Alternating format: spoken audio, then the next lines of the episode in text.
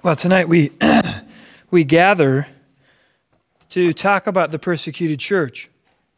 We gather to think about brothers and sisters who we've just heard about who were burned at the stake, in fact, for their faith in the Lord Jesus Christ. And so, what I want to talk about in John 15, if you have your Bibles, grab uh, them and turn to the 15th chapter of the Gospel of John. And we're going to see here,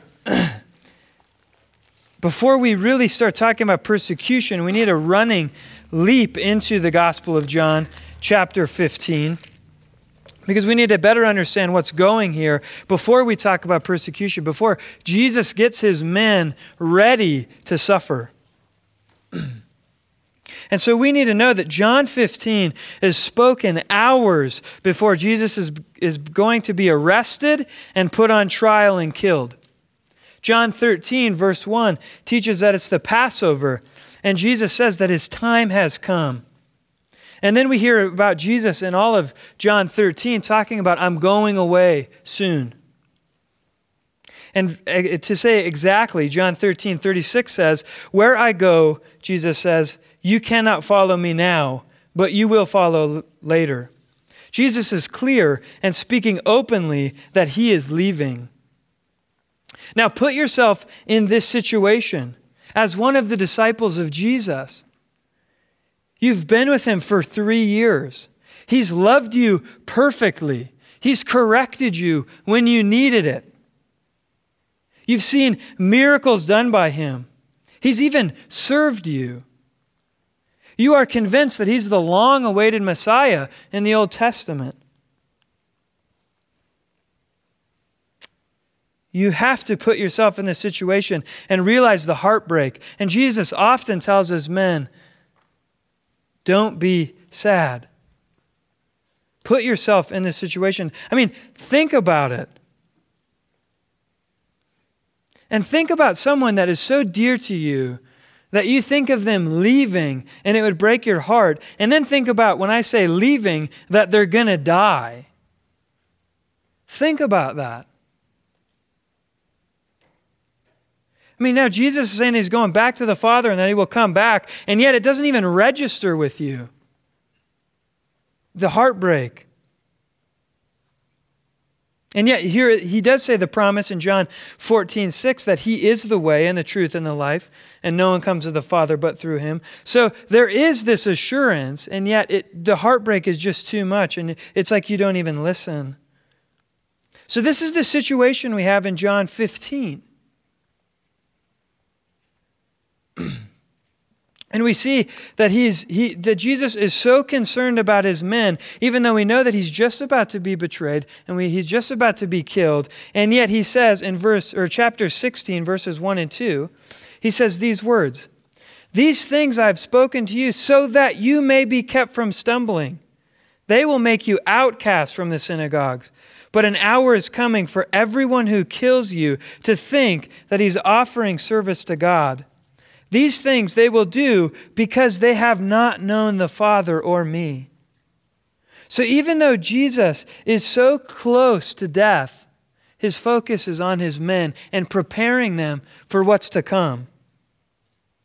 And we know that because tradition tells us that 11 of the 12 men died a martyr's death, and John died of old age and he was boiled in oil. So he still suffered tremendously. And yet, Jesus, he's about to take the wrath of God on himself, and he's focused and prepping his men. And so here we see in John 15, verses 1 through 11, you're familiar with this. Jesus is the vine, and his followers are the branches.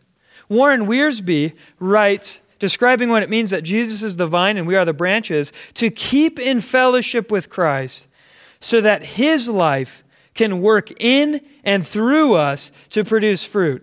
This certainly involves the Word of God and the confession of sin so that nothing hinders our communion with Him. End quote.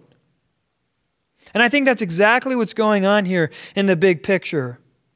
This is, this is essentially the relationship between Jesus personally with each of the men, abiding in him, resting in him. They must recognize that they have to look for Jesus for their strength. They must abide in him.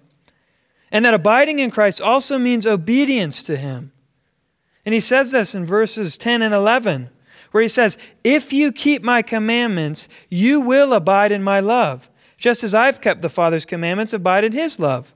These things I've spoken to you so that my joy may be in you and that your joy may be made full. This is all about reliance on Jesus. and think for a moment who else do you want to rely on or abide in? I mean, really? Jesus, the Son of God, the Good Shepherd, John chapter 10, who lays down his life for the sheep. Jesus is amazing, is he not? This only builds up as we talk about suffering for his sake, that these men had to abide in him. And then we turn to John chapter or 15 verses 12 through 17, just giving an overview before we get into this. And now Jesus then moves from teaching on personal relationship with him and bearing fruit to the relationship between the disciples and the importance of loving one another. Verse 12 says this This is my commandment, that you love one another just as I have loved you. And so we see here that Jesus is commanding them that they must love one another. And what's so eye opening here also is that verse 13 says, Greater love has no one than this, that one lay down his life for his friends. And then Jesus calls his own men, You are my friends if you do what I command you. And so we see that Jesus calls them friends, and we know that Jesus is about to lay his life down for them. And yet, we maybe we, we skip over this because we read over it, but just the closeness between the disciples and Jesus here. He just called them friends. And in verse 16, he also says, You did not choose me, but I chose you and appointed you that you would go and bear fruit, and that your fruit would remain, so that whatever you ask of the Father in my name, he may give to you. This I command you, that you love one another. And so Jesus affirms Remember, men, I chose you out of the world. I chose you. You didn't choose me the closeness. We need to remember. We need to remember that Jesus is about to die. And that puts it into context of, of we need to abide in him and that we need to love one another. He's prepping his men for him leaving. And that had to have been an encouragement as you think about Jesus saying, Remember, you didn't choose me, I chose you. That had to have encouraged them later as they, as they are. And we're going to continue to see that. And so this is a running start and the reason that I did this is because his disciples are going to be killed. We see that at the end of John. Peter says, or Jesus tells Peter that you're going to go somewhere where you don't want to go and stretch out your arms. And it says that he signifies what kind of death he would glorify God by. But this passage now that we're getting to is looking forward because the disciples aren't in persecution right now. They're not quite yet there. And so he's telling his men, men, you need to know these things. And by extension, brothers and sisters, we need to know these things. We need to know why persecution comes. We need to know why in Iraq right now Christians are being killed. Or this past Easter, while we sang here, over 70 Christians in Pakistan were killed celebrating the risen Lord. And so Jesus is teaching here, and by extension, we need to know these things. We need a foundation for when suffering comes we need to be able to look to the Word of God, and I hope that as we look at it, I can encourage my heart and we can encourage our hearts to be prepared. And so now turn with me into our text, which is John 15, 18 through 25, and I'm going to read it. Jesus says, If the world hates you, you know, or it could be translated, know that it has hated me before it hated you. If you were of the world, the world would love its own. But because you are not of the world, but I chose you out of the world, because of this, the world hates you. Remember the word that I said to you? A slave is not greater than his master. If they persecuted me, they will also persecute you. If they kept my word, they will keep yours also. But all these things they will do to you for my name's sake, because they do not know the one who sent me. If I had not come and spoken to them, they would not have sinned, but now they have no excuse for their sin. He who hates me hates my Father also. If I had not done among them the works which no one else did, they would not have sin. But now they have both seen and hated me and my Father as well. But they have done this to fulfill the word that is written in their law they hated me without a cause. So, this forms our text for this evening.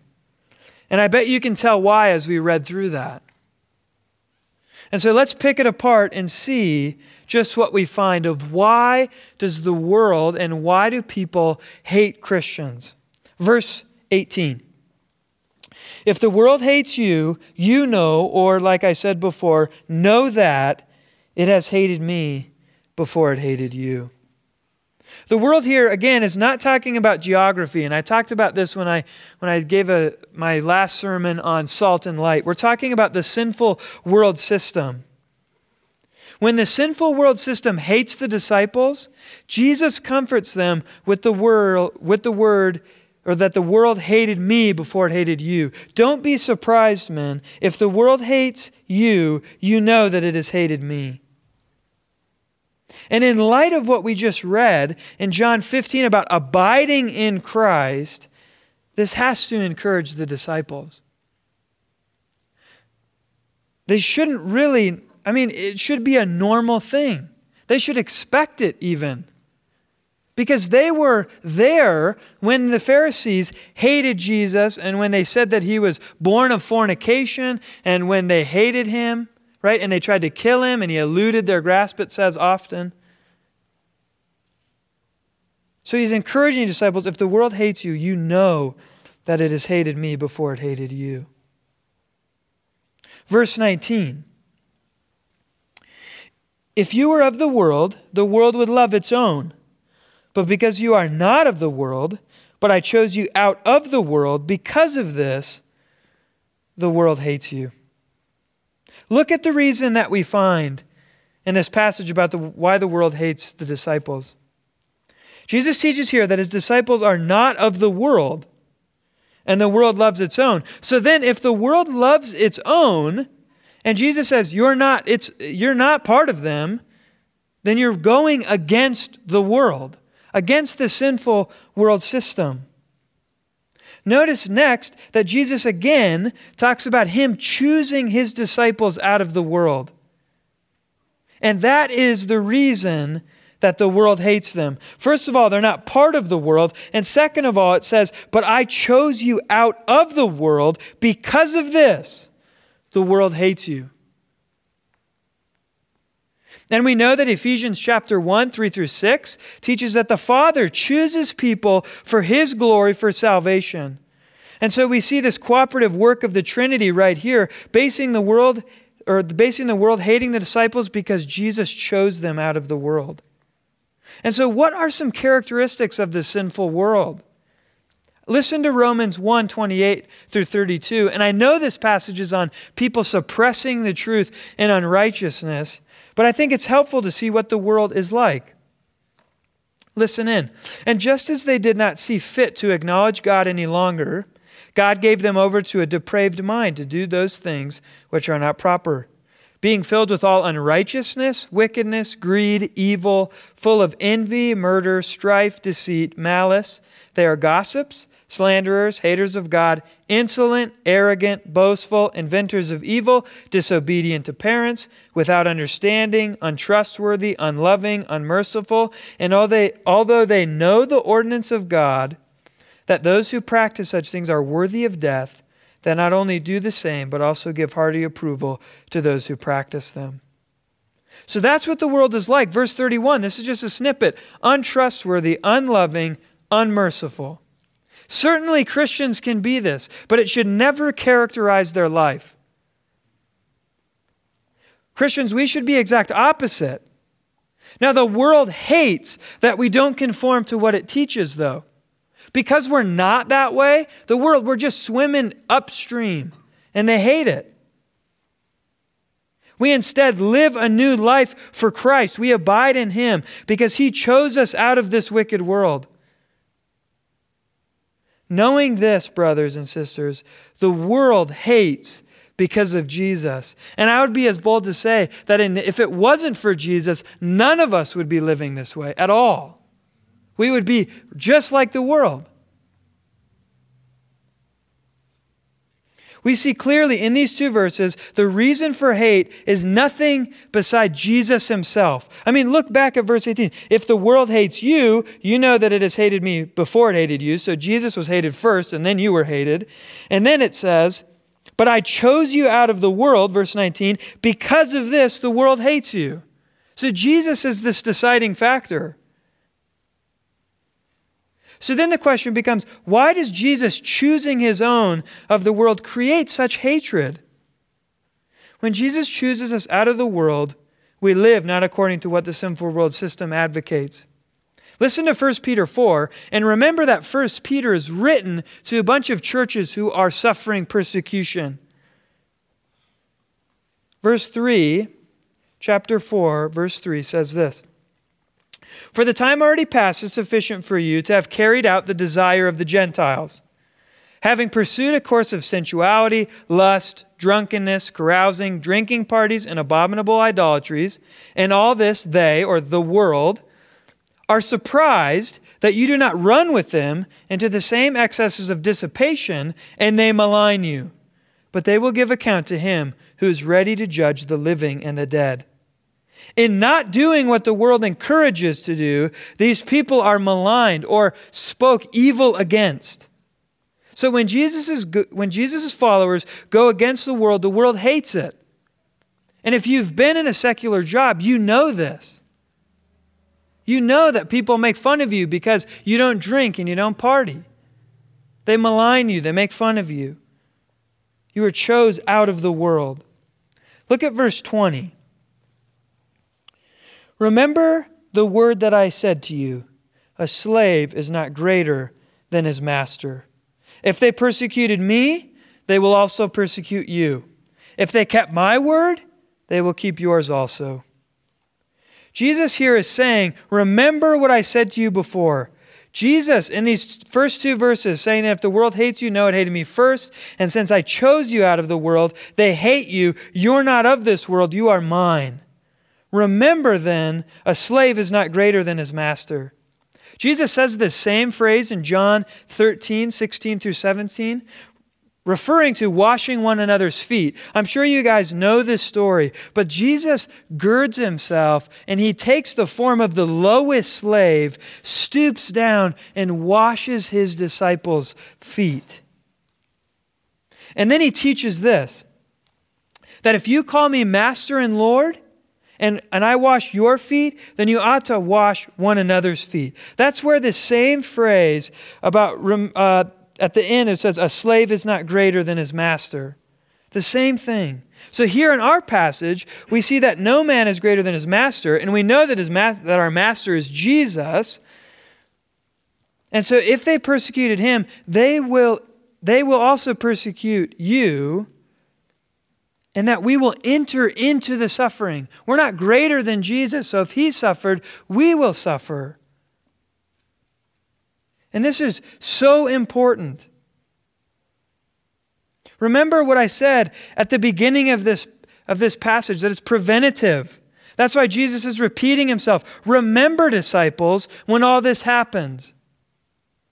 Tell me, though, brothers and sisters, isn't this amazing? Our salvation is not dependent upon us. He chooses us out of the world, and then we enter into his sufferings. We abide with him. We, we are like Christ. When we are so in love with someone, what do we want to do? And my wife makes fun of me because sometimes I just honestly I follow her around. She's she's walking around, I mean just trying to get things done and I'm just following her around and I just hinder it all the time. I do. I mean, we want to enter in whatever they're doing. I want to do that too. And yet, here, sometimes we don't like these words.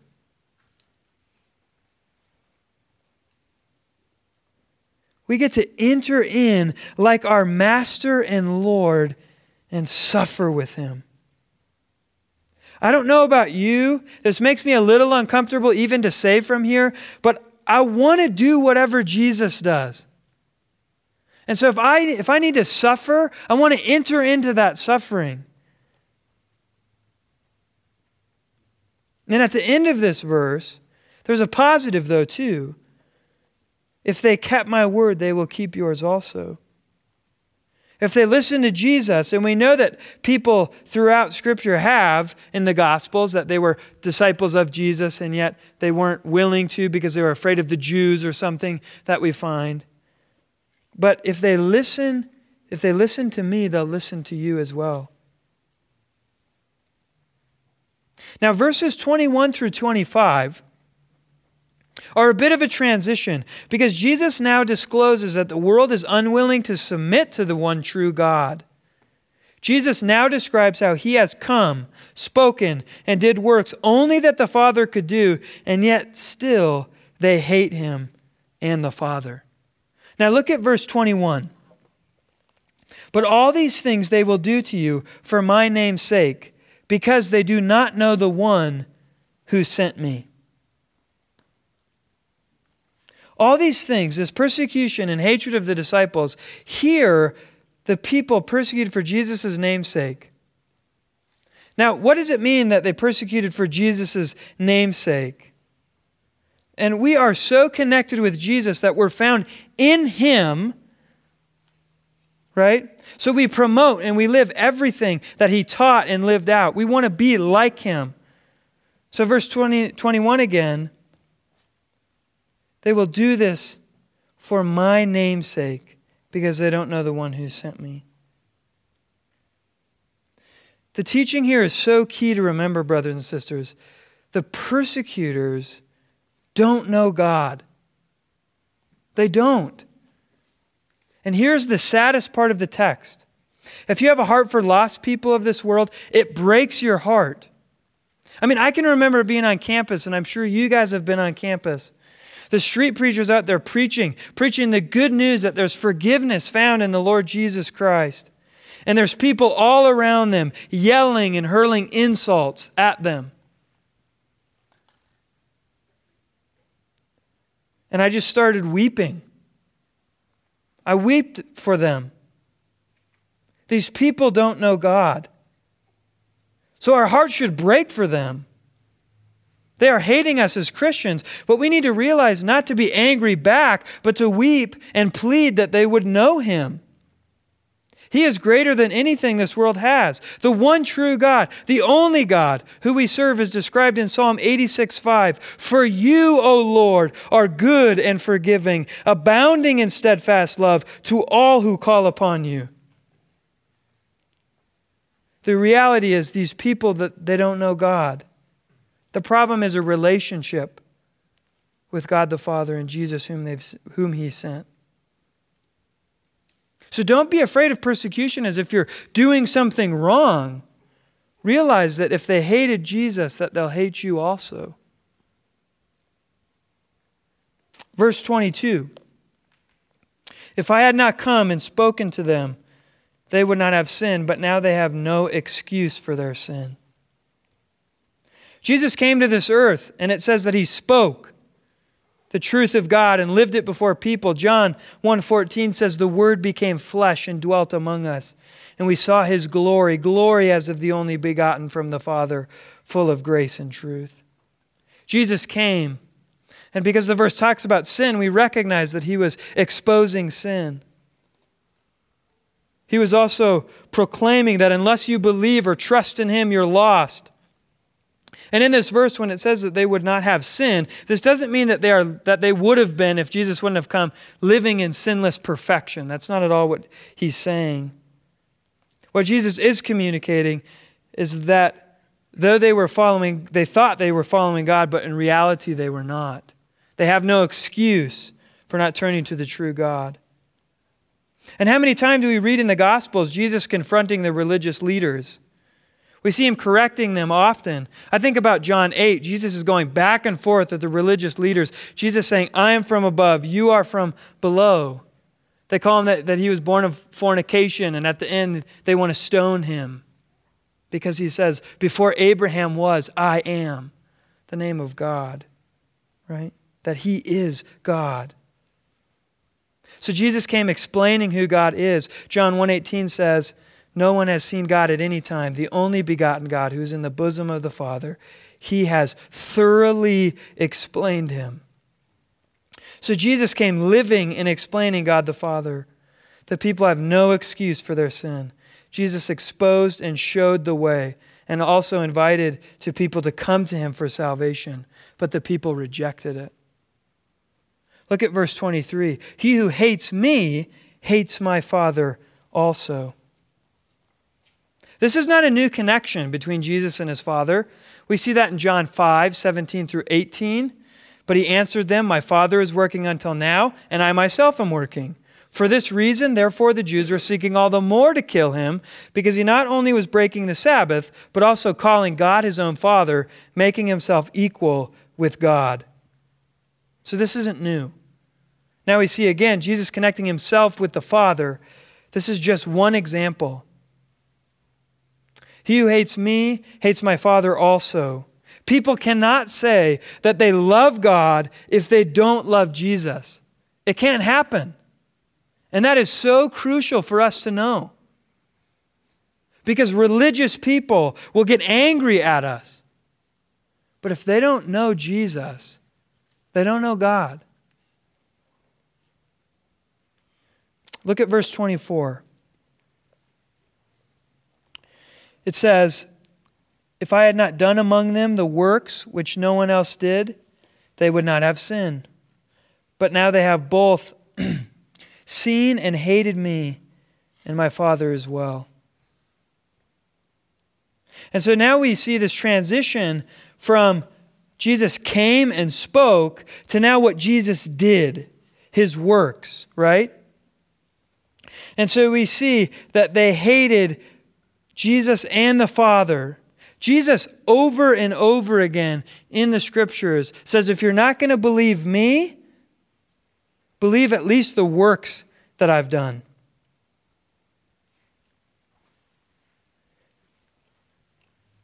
So Jesus equating himself with the works of the Father that they have no excuse. And John 10 37 through 38 says this If I do not do the works of my Father, do not believe me. But if I do them, though you do not believe me, believe the works, so that they may know and understand that the Father is in me and I in the Father. Again, we see here that Jesus is in the Father and the Father is in Jesus. They work so closely together. And so we see that these people have no excuse. Jesus came and spoke. Jesus did works that no one else could have done. And yet they've hated him and the Father. Now look at verse 25. But they have done this to fulfill the word that is in their law. They hated me without a cause. These people hated Jesus for no reason at all. And that's still true today. In fact, the most loving, righteous man ever exposed them to such a degree that they hated him without a cause. And I don't need to tell you how many times we see that in the Gospels that they hated him because he was drawing other people away from them, when really, if they would love God, they would have accepted Jesus. And so Jesus describes how they rejected him. And so, in conclusion, we see so why does the world hate Jesus' disciples? Number one, the world hates Jesus, so it makes sense that he's going to hate his followers. And number two, people, they don't know the true God. So, what about us on campus, at MSU, and at work? The same things apply. As we live godly in this present age, that itself is exposing because we're not going, we're not being conformed to what this world teaches. When we say that marriage is between man and a woman, we're called bigots. We're going to get pushback. And again, I'll say it again the religious people are often the ones that we get the most pushback from. Salvation is in Christ alone.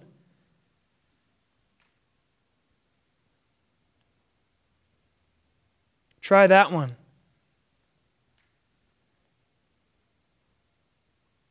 So, as you share the truth with them and your life, remember don't get angry.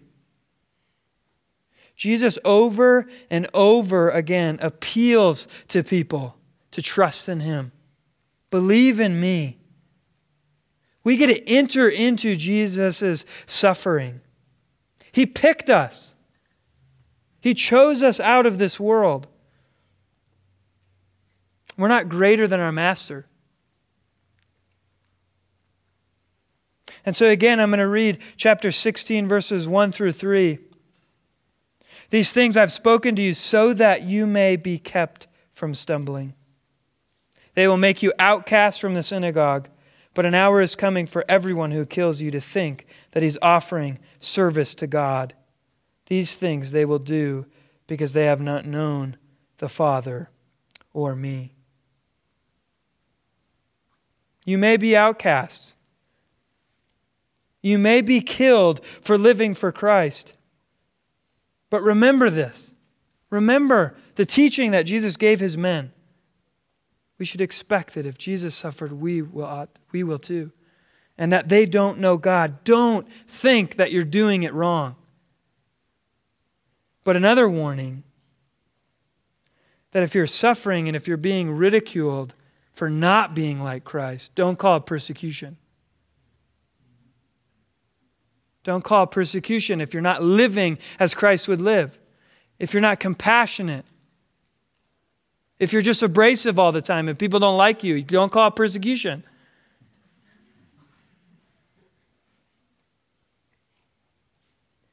Let's pray. God, thank you for your word. Thank you that you prepped your men for persecution and what that meant. That we shouldn't expect different because you suffered. And God, even though it's scary, we want to enter into everything that you did.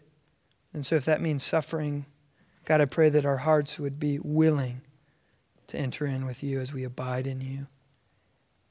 And God, that our, heart, our hearts would break because we recognize those that hate you, the reality is that they don't know you. They don't know your kindness. They don't know your compassion. They don't know that forgiveness is found in you. So help us to rethink persecution. Help us to be reminded that you went through it, that you can identify with it, that if we're outcasts, if, we're, if we get people that speak evil against us that you also did and you can identify with us. Thank you. Thank you that you are so kind to us. To you be the glory forever and ever. And the church said, Amen.